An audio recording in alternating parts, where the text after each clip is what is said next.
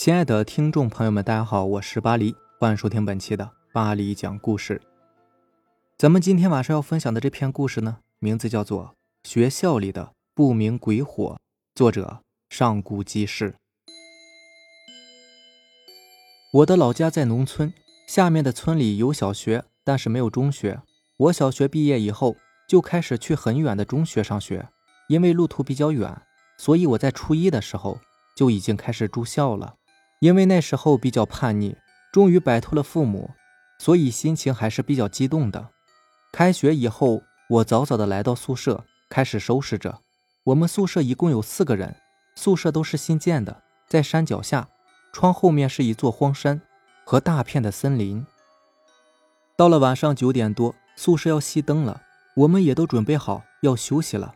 我其中一个同学叫马伟，他还正在挑灯夜战，一看就是非常努力。熄灯以后，我们也都睡了，只有马伟还在开着手电筒看书呢。突然，马伟开始大声的招呼我们，他说：“外面好像有什么东西，你们快点来看呐！”当时我们其实都已经睡着了，所以心里面还是挺生气的，但也还是爬起来来到了窗户边。我们三个凑到窗边往外看，只见墙外面的林子里有几团蓝色的火焰，一闪一闪的。我惊奇地问道：“那是什么东西啊？”另外一个同学马明远说：“那是鬼火。”那时候的农村一般都是土葬的，鬼火我们也都了解一些。另外一个同学叫姜磊，他听到之后接茬说道：“我听说以前呢，这里是坟地的，咱们这个宿舍就盖在坟地上面。听说为了盖宿舍，还平了很多的荒坟呢。”我们都被吓得赶紧回到床上，都紧张的不行。就这样迷迷糊糊的也都睡着了。第二天，我们来到班级，跟其他同学聊起来，他们也都看见了。其中一个同学说，他还听到后半夜有很多人在宿舍外面来回走动，还有窃窃私语的声音。刚开始我们都不信，但是看他诅咒发誓的样子，也不像是开玩笑啊。到了放学以后，我们宿舍四人一块翻墙。去了对面的小树林，我们就是想看看到底有没有坟地。刚进入一片树林，马伟就在地上发现了一块人骨，我们几个也在周围陆续看见了几块人骨。马伟有点害怕，就说：“还是别去了吧，怪吓人的。要去你们去吧，我先走了。”我们几个想了想，也确实有点害怕，于是也就都跟着马伟往回走。马伟走在最前面。身体突然往下一沉，他竟然陷到土里去了。他被吓得哇哇大叫，我们赶紧过去把他从坑里面给拽出来。等我们把他拉出来之后，紧接着他又发出了一声尖叫，他的脚上竟然有一个骷髅头，正巧卡在他脚上。马尾直接瘫在地上，好久都站不起来。姜磊说：“这应该是踩到坟窟窿上了。”我们几个好不容易扶着马尾向着宿舍跑去。当天晚上，我们几个人早早的就睡下了。我正睡得迷迷糊糊的，就被马伟给推醒了。我生气的问道：“怎么了呀？”我这一看，他们三个早就醒了。然后我就听到窗户那边传来有人走路的声音和交谈的声音。江磊说：“你胆大，你过去看看。”我平时爱吹牛，但是不能让他们瞧不起啊！我就硬着头皮下了床。然后慢慢的走到窗户边，当我把窗帘掀开一条缝往外看的时候，我差点吓得叫出来。我看到窗户外面有五六个人在那里走来走去的，离得虽然不远，但是看起来都是模模糊糊的。我被吓得立马屁滚尿流的就跑回到了床上，然后蒙着被子，大气也不敢出。第二天我们就向学校反映了，其他宿舍的同学也都反映这事儿。然后学校以为是学生的恶作剧，就拴了一条大黄狗。那条狗说来也是奇怪，白天睡觉，晚上却叫个不停。我们都被吵得睡不着。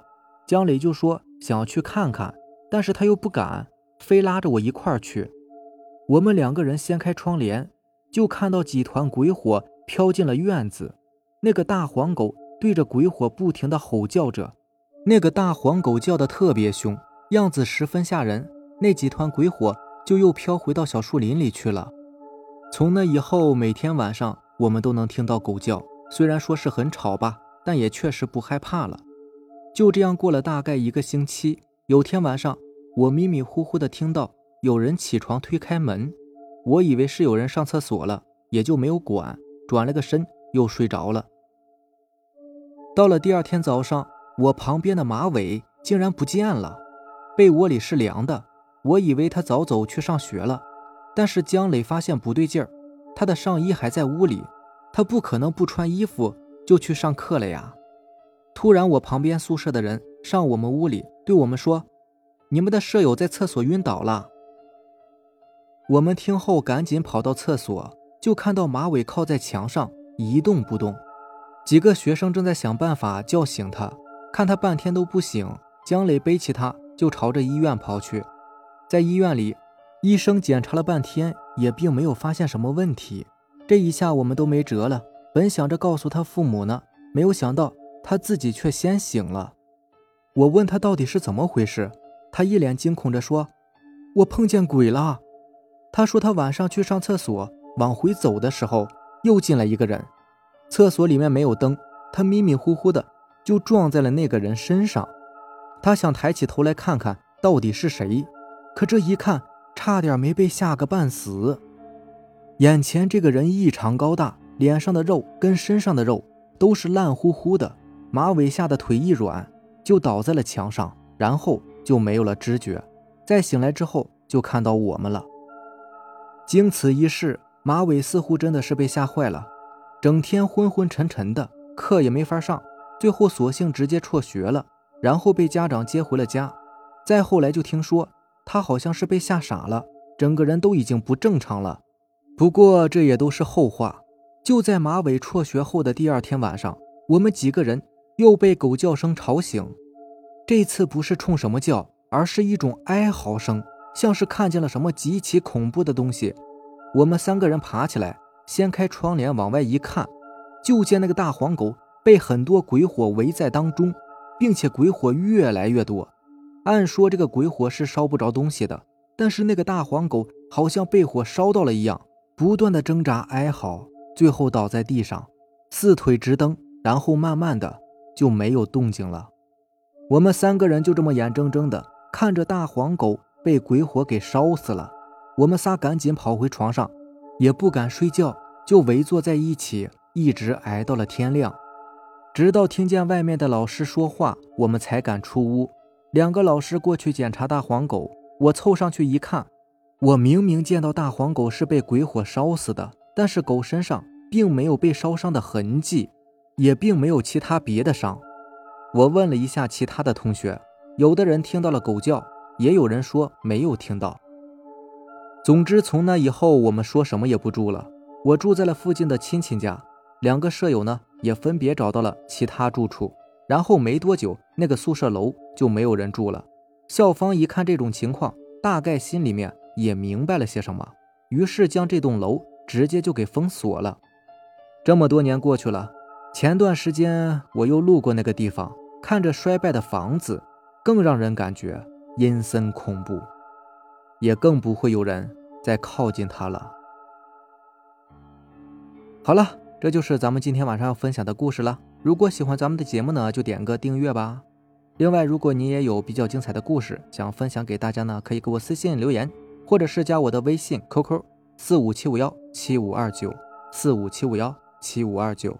行，那咱们下期见，拜拜，晚安。